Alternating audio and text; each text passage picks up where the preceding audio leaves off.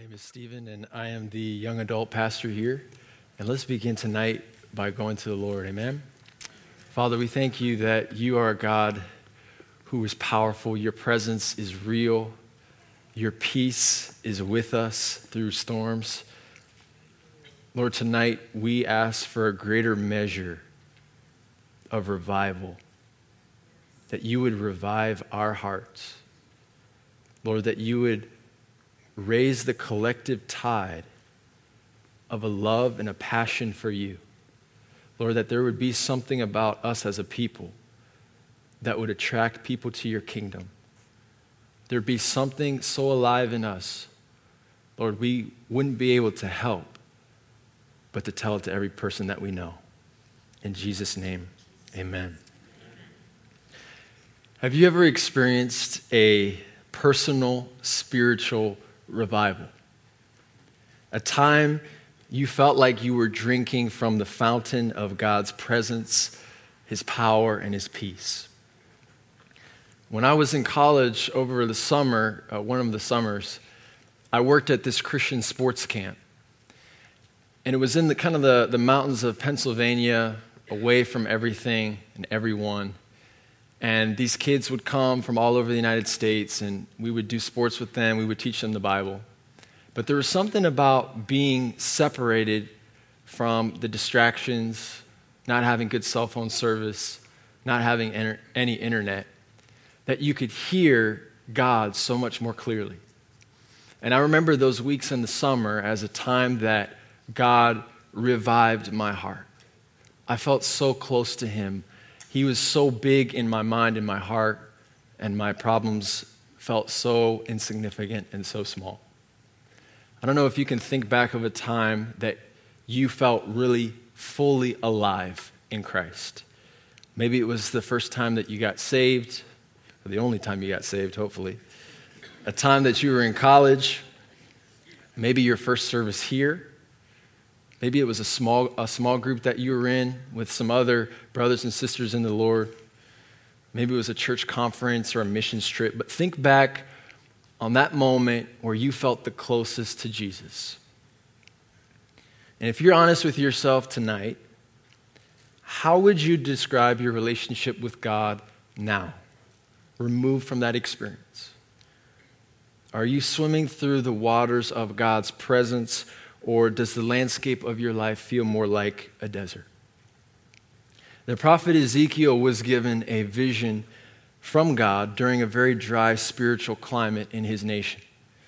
He was given a vision that revealed a coming revival. And it's my hope tonight that by looking at this passage, at Ezekiel's vision, we might experience a revival in our lives and in the lives of those around us.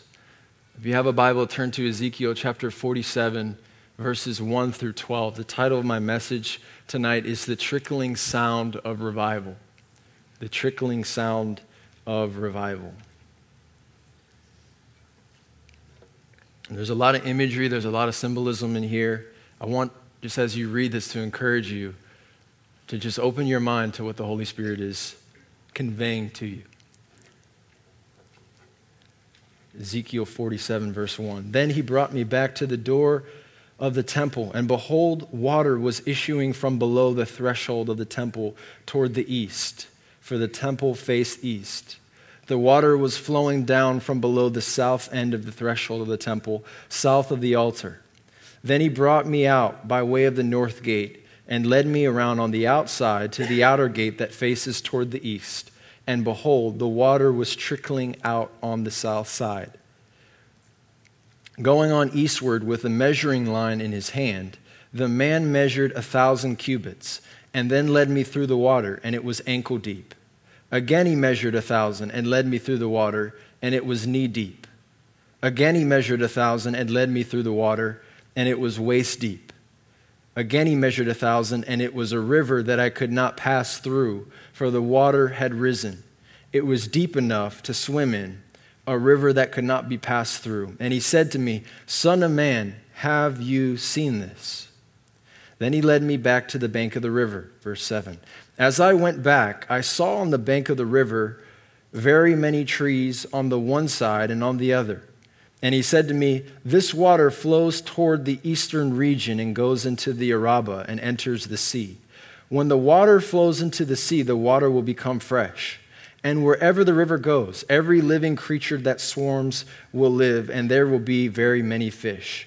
For this water goes there, that the waters of the sea may become fresh. So everything will live where the river goes. Verse 10. Fishermen will stand beside the sea from Engedi to Eneglaim. It will be a place for the spreading of nets. Its fish will be of very many kinds, like the fish of the great sea. But its swamps and marshes will not become fresh. They are to be left for salt. And on the banks, on both sides of the river, there will grow all kinds of trees for food. Their leaves will not wither, nor their fruit fail, but they will bear fresh fruit every month, because the water for them flows from the sanctuary. Their fruit will be for food, and their leaves for healing. Ezekiel grew up during a time of national revival. He grew up under the reform of the nation of Judah under the king Josiah. The book of the law was discovered in the temple and it was read before the people. And in hearing the words of the law, the first five books of the Bible that we have today, the people repented. They returned to God, and revival swept the nation. Ezekiel would have experienced it firsthand. He was the son of a priest. He grew up during the time of a great prophet of his day, Jeremiah. And yet, after King Josiah died in battle, things quickly went south. Ezekiel witnessed the political instability of his time that resulted from his leaders' nation shifting their allegiance from different political powers. They were trusting in alliances and world powers instead of their God. And when their king, Jehoiachin, was overthrown, Ezekiel and some other prominent citizens of Judah were led into captivity into Babylon. And that's where Ezekiel spent the majority of his ministry in captivity in Babylon, far from the people that he was ministering to, his homeland of Judah. Before Ezekiel's captivity, there was a first wave of exiles. You probably know the story of Daniel, Shadrach, Meshach, and Abednego. They were taken into Babylon. Ezekiel was the second wave. But to the people's surprise, they thought that the disaster was over. There was a third wave coming. And the third wave was, would be more intense and even more disastrous than the first two. And Ezekiel was commissioned by God to warn the people, to prophesy to the people that if they did not repent, impending judgment would come. And so the first 32 chapters of Ezekiel are pretty depressing. It's pretty much woe, judgment, disaster, impending doom towards Judah and its surrounding nations. Ezekiel predicts the fall of Jerusalem, he predicts the temple being destroyed. Meanwhile, the other prophets of his day were all calling him a liar and prophesying hope and peace. But sure enough, Ezekiel was right. In 586 BC, Jerusalem was destroyed. Nebuchadnezzar of Babylon completely ransacked the temple. And the people of God thought, that God had forsaken them, that the God of the Babylonians was more powerful than their God, because how could they go into captivity? How could their God, if he was superior, lead them into exile? And so all of a sudden, these lying prophets who had prophesied hope and peace while Ezekiel prophesied destruction and judgment begin to tune in to Ezekiel's message. The city's been destroyed, and they join in to Ezekiel's chorus, they start prophesying hopelessness and despair and judgment and woe. But all of a sudden, Ezekiel changes his tune. With the city completely ransacked, the temple, the symbol of God's presence and his power destroyed, Ezekiel sees visions of life, of restoration, of hope, in Ezekiel chapter 39, verse 29, God says, I will not hide my face anymore from them, referring to the people, when I pour out my spirit upon the house of Israel, declares the Lord God. 14 years after the temple was destroyed, God gives Ezekiel a vision. And it's a vision in chapters 40 through 46 of a renewed temple And that's really good news for the people because with that temple, the original one, the original one being gone, they thought God had abandoned them. But God promises through this vision that Ezekiel sees that he is going to rebuild a temple, that he's not given up on his people. How many of you are excited about the fact that God doesn't give up on his people? Amen.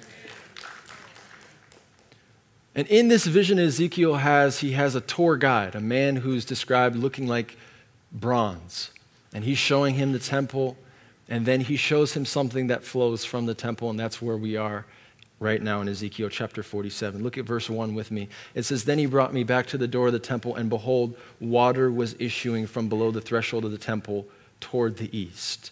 Now, you and I don't think too much about water, except maybe when we have to pay our water bill or our uh, children maybe drop a glass of water, which happens every day at my household, five times for every meal. We don't think much about water, but for the ancient Israelites, water was a really big deal. It was very significant. They lived in a dry desert climate where water was paramount to life. If you didn't have water, you didn't have vegetation, you didn't have food, and people would eventually die. That's why when you read the scriptures, water and more specifically, a river is very significant. It's a common theme from Genesis to Revelation because the water of God, the river of God, symbolizes His presence, His provision, His abundance. The first mention of a river is actually in the second chapter of Genesis, the very beginning, where the writer of Genesis describes in his creation account a river that flowed in the Garden of Eden, that branched into four rivers and this river watered all of the vegetation. The Psalms depict a river that, bring, that brought gladness and abundance to the city of God and his people. The psalmist says in Psalm 46 4, There is a river whose streams make glad the city of God, the holy habitation of the Most High. What is a people far from God? A nation that's in captivity, a land that is cursed because of the sin of the people, need most?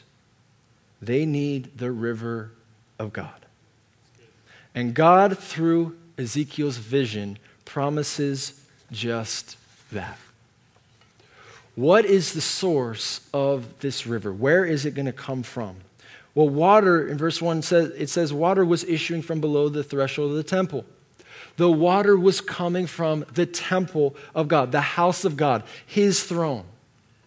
Now, I love a good vacation.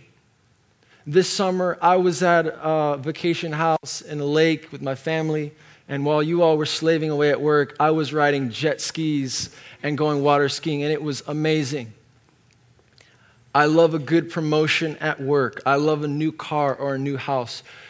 But the source of revival isn't in a day of rest or a new job or a car or time away on vacation. The source of true revival, when our minds are filled with big thoughts of God, when our problems shrink in view of God's majesty, when we're filled with faith and passion for Jesus to share with others, true personal revival can only flow from the throne room of God. And perhaps tonight, this revival feeling fully alive seems far from where you find yourself presently. And I can assure you, when Ezekiel saw this vision and prophesied it to the people he was ministering to, it felt a lot further for them.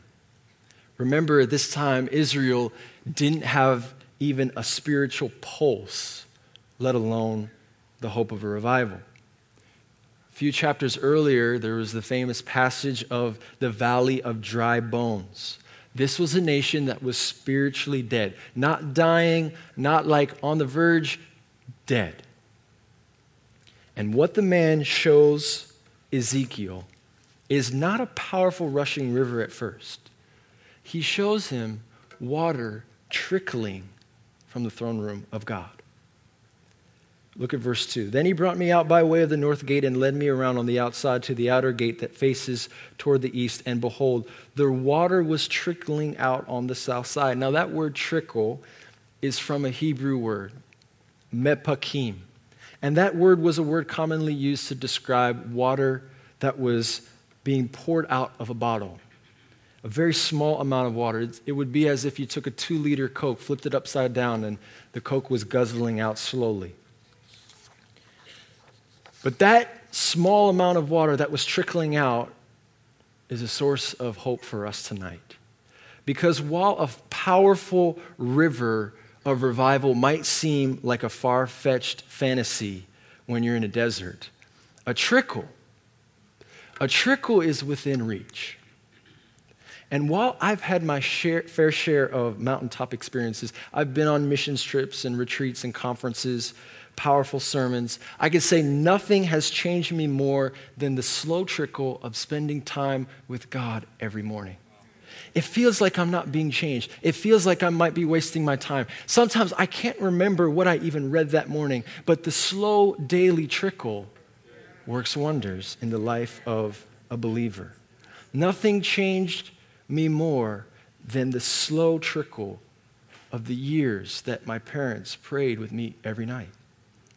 While I can recount maybe a handful of those powerful sermons, the sermons that seems like the preacher's preaching the paint off the walls and you can remember every moment. You get the goosebumps. I can tell you it's the slow trickle of hearing solid, faithful preaching every Sunday for weeks, for months, most of which I can't remember the sermons, but for years that shaped and formed my heart. The river starts with a trickle. So if you're in a drought tonight, you're dry and weary of perhaps waiting for God to provide you a spouse. Maybe you've all but given up on a prodigal son or daughter who hasn't come home yet. Maybe you haven't read your Bible in weeks. And the powerful rushing waters of revival seems like wishful thinking. Can you believe God tonight for a trickle? But if we're honest, we're not always big fans of a trickle. Because a trickle takes a long time. We like the prospect of finding a potential geyser, the excitement of a new job gushing forth. It's a lot more exciting than the trickle of finding God in the current job that we don't really like. We love the fire hydrant of Pastor Brett preaching once a week when we feel the presence of God and Pastor Tiffany leads us into God's presence, but it's hard to wake up for the trickle of time spent with God each morning. We have no problem sending our kids to Camp Collide for a weekend where they'll be drenched by the presence of the Holy Spirit. But the trickle of weekly family devotions where our kids are squealing and not listening, we feel like we're wasting our time but we're laying foundations and biblical principles in them. That would take too long. That would be too hard. Or so we think. If we're honest, we love the big numbers of the thousands saved at Pentecost, but we don't like very much the parable of the mustard seed, the small beginnings of transformation. But the river of God starts with a trickle. But here's the thing about a trickle coming from God's throne it doesn't stay a trickle. Look at verse 3. Going on eastward with a measuring line in his hand, the man measured a thousand cubits and then led me through the water, and it was ankle deep. Again, he measured a thousand and led me through the water, and it was knee deep. Again, he measured a thousand and led me through the water, and it was waist deep. Again, he measured a thousand, and it was a river that I could not pass through, for the water had risen. It was deep enough to swim in, a river that could not be passed through. See, the man in the vision, Ezekiel's guide, is showing him that this is no normal trickle. And we don't measure in cubits, so it's kind of hard to figure out what's going on here. But a cubit, a thousand cubits equaled a fourth of a mile. So this trickle, a fourth of a mile, the water was ankle deep. And then a fourth of a mile, it was knee deep. A fourth of the mile, it was waist deep. A fourth of the mile, it was so deep nobody could cross. This trickle becomes an impassable, rushing river within a mile. And the kingdom of God may start like a mustard seed, but that mustard seed becomes the largest of all trees. The kingdom of God starts with 12 terrified men in an upper room, wondering what they're going to do now that their crucified Lord is dead. Then he resurrects. And then they're in this upper room waiting on the Holy Spirit. And then Pentecost happens. And the kingdom of God becomes thousands of people coming to know Christ in one moment. The kingdom of God may start with you as the one Christian alone in your secular workplace but the faithful trickle of you staying in your word, sharing the gospel with coworkers, starting a Bible study at lunch quickly turns into a mighty rushing river of God's presence and power. The kingdom of God starts with serving and loving one of the many unsaved members of your family. And then revival hits. When that first one gives their life to Christ, and then the next one, and then the next one. Look at verse 6. And he said to me, Son of man, have you seen this? There's something about the transformative power of the river of God that has a have you seen this effect. I remember being in, uh, in college, there was 40 guys on my hallway my freshman year. And thanks to people in this church who poured into my life, when I went to college, I was ready to see some people come to know Jesus. Amen. And I had a vision, a, just a dream. God, what would happen if you just saved my whole entire hall? What could we do at Virginia Tech? What kind of revival would start? If just you started with the guys in my hall. And after a year of getting in these guys' lives and praying and sharing the gospel with them, there was only one guy who gave his life to Christ. And it was the one guy you didn't, you know, you just thought nothing was going to ever happen with him. He was the guy at the end of the hallway that he just played his guitar and did engineering homework all day long was not the most influential guy, was not the guy I thought, you know, was going to lead anything. I'll never forget at the end of the year, thinking that that year was a failure. He came into my room and he said, Stephen, I have a couple friends of mine who, uh, who aren't believers, but I, I got to warn you, these guys are really jacked up. Like you thought I was jacked up. Wait till you see these guys. And next year they're going to be coming to Virginia Tech, and um, I, f- I figured we could, we could start a Bible study. The only thing is, I don't know anything about the Bible. So when I say we, I mean really you. And I'll show up and I'll bring them. So here we were in this Bible study the, the first day of school the next year. And I walk into his apartment, and his buddies are there. I don't know any of them. They're all looking at me like I'm crazy. They're from, you know, maybe the country. I'm from the city. You know, they, tr- they tried to convince me at their house they didn't have a dishwasher. I believed them. That was kind of the, the, the environment they grew up in. And so we're sitting here in the living room of this apartment Six guys and a girl. All the guys are in their underwear. There's joints, there's beer bottles. Guys are putting out cigarettes. Guys are coming in high, putting down their joint as they walk into the Bible study. And this girl's so crazy, she doesn't seem to mind the fact that all the guys are in, the, uh, in their underwear. She's just happy to be there. She's along for the ride. She's with one of the guys who's sleeping with her, and it was a mess. And what gave me some hope was that there were two guys. One grew up in a Christian home, and the other guy was supposedly a Christian, but then I found out the guy who was a Christian was backsliding. He was worse than all of them. And the guy who supposedly grew up in a Christian home fell asleep every night we did Bible study. that was the spiritual potential of that Bible study. Then all of a sudden, one of the guys that was sleeping with the girl got saved. And he led the girl to the Lord because he said, We can't sleep together anymore. And she said, Look, I knew you, I knew you before. I know something happened in you. This God that you're talking about must be real. She gets saved. She goes back to her campus and starts leading a Bible study there. The guy who was backsliding figured, you know what, I better get serious with this when the guy who was sleeping woke up and said, Hey, you need to repent. You're supposed to be the one living right out of all of us. the dude addicted to drugs and alcohol, he was pretty much addicted to everything. He gets radically saved. We baptized him. The other, one of the guys got baptized in our bathtub.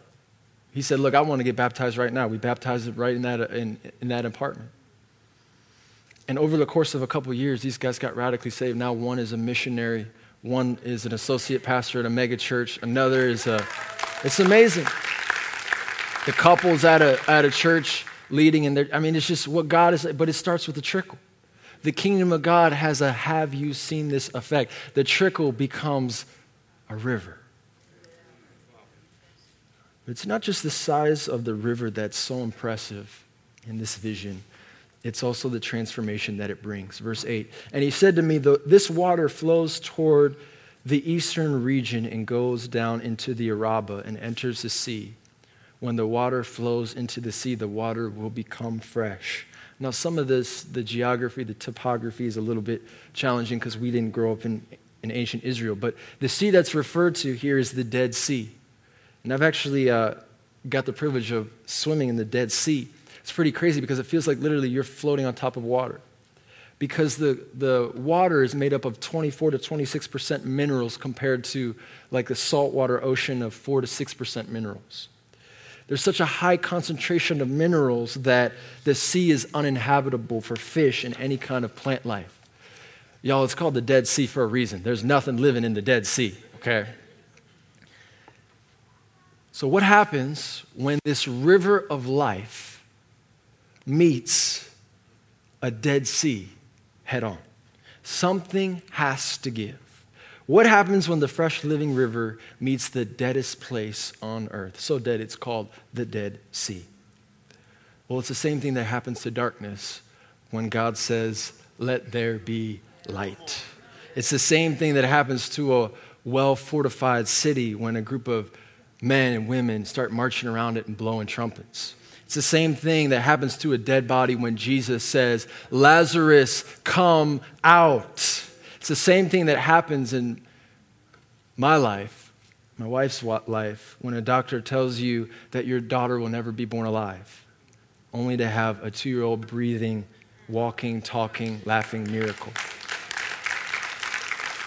When life and death collide, death has to bow its knee to the river of life.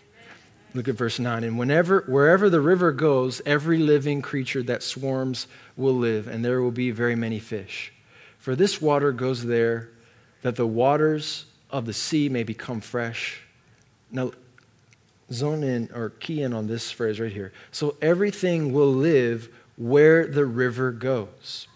See, the Dead Sea has now become the living sea everything will live where the river goes. That means that when the river of life touches a dead marriage, it comes to life. When the river of God touches some serious sickness, the sickness has to go. When the river goes into your salty, toxic work environment, the waters have to become fresh. Wherever the life flowing, sickness healing, generational curse breaking river flows, everything will live. So the question is not what will happen to the dead things when the living, ri- living river touches them. That's pretty clear from the passage. The question for us tonight is where will we allow this river to go? The only thing that can stop the river of God is not the dead things. It's not the dead work environments. It's not the boss who appears to have no soul. It's not the marriage on the verge of falling apart. The only thing that can stop the river of God is if we choose to cut ourselves off from its source, to stop the river from trickling and then flowing and then rushing in our lives. Lest we think that this promise is just a promise for Ezekiel and his nation, Jesus, during his ministry, picked up on this theme of the river. And he declared that this river was available to anybody who would believe. John chapter 7, verse 38, Jesus said, Whoever believes in me, as the scriptures has said, out of his heart will flow rivers of living water. So I don't care tonight how far you run from God how dry you feel, how unqualified you might think that you are. There is a river of God that can flow from your heart tonight.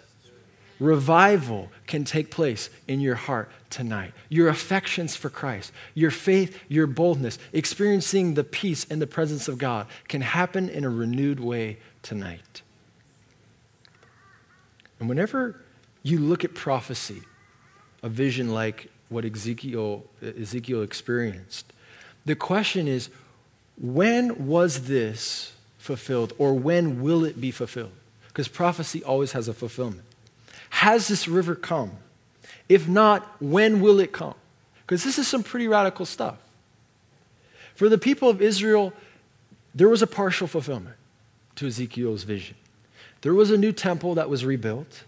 There was a return of the people from exile back into their homeland. There was a restoration of the land in 536 BC when 50,000 of them came out of Babylon, but not close to what Ezekiel envisioned. The answer to when this prophecy will be fulfilled is in verse 12.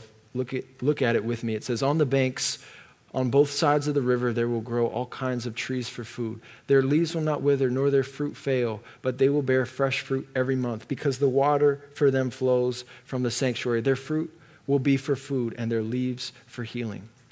The language here, the symbols, the figures of Ezekiel's river are almost identical to another river.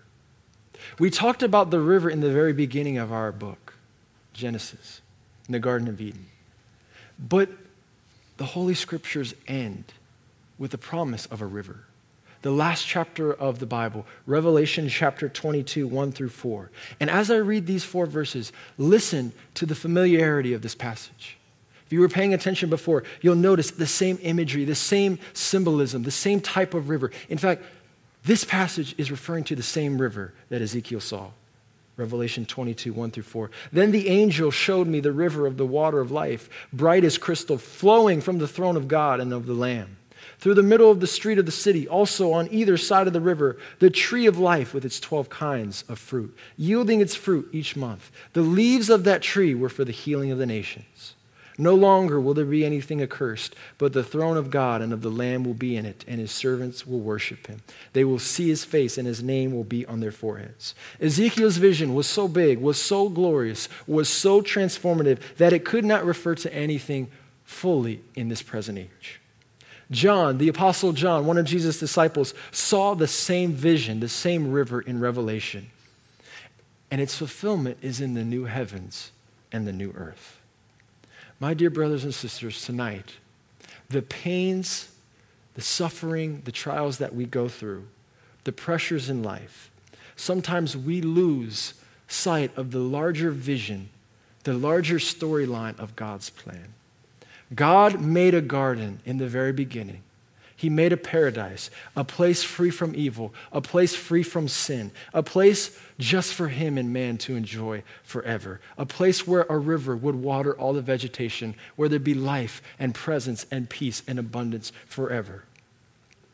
And Adam and Eve messed that up. And man continues to mess it up. You and I continue to mess it up every time that we sin. We continue to drink from the Dead Sea of our sin rather than to allow God to transform our salty, toxic natures into fresh water. We prefer to supply our own idolatrous rivers, ones that we can control their paths, than to allow the river of God to run the course God sets for it into those narrow crevices and deep valleys we don't want Him near. And yet, God has not given up on his original plan of eternal fellowship with man. One day, Jesus will return, the defiled earth will be renewed, and the river of life that Ezekiel saw and the Apostle John saw will run its course in fullness. Every leaf, every tree, full fruit, a full harvest, free from sin, free from death, free from disease. We will drink from this river. We will be with Christ forever. That's the storyline. That's where the story of redemption is heading. It's heading to a great climax when we are with Jesus Christ, enjoying the river of God for all eternity. And until that day, until that day, we drink deeply from the living waters of Jesus Christ and allow the trickles from his presence to turn into a river, to transform our lives and the lives of those around us. My friends, tonight, drink deeply. Let's pray.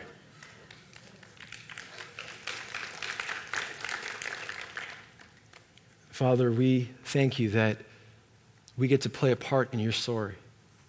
Lord, we know the beginning, but also the end. We know the amazing, glorious news of Jesus Christ, Him dying, Him resurrecting, and the life we now lead in Him. Lord, that river that we will see for those of us who are in Christ at the end, Lord, we can experience the life, the presence, the power of that river here and now. And tonight, I just feel compelled by the Holy Spirit to ask if you're in need of a revival, a revival of your soul, where the things of God become big and the problems become small, Would you stand to your feet tonight? I'm not talking about making a decision to follow Christ for the first time. I'm talking about being in need of revival.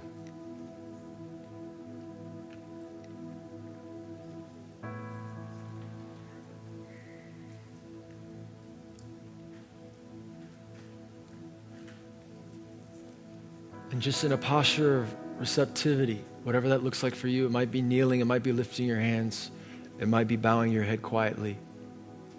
But I want you to ask the Holy Spirit to fill you afresh tonight, for the river of God to flow in your life, for you to jump all the way in. Ask the Holy Spirit to come into every crevice, every valley that you've closed off to Him.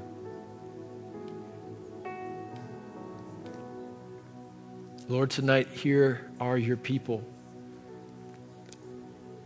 Lord, our desire for you isn't what it ought to be. It's not as strong as it should be.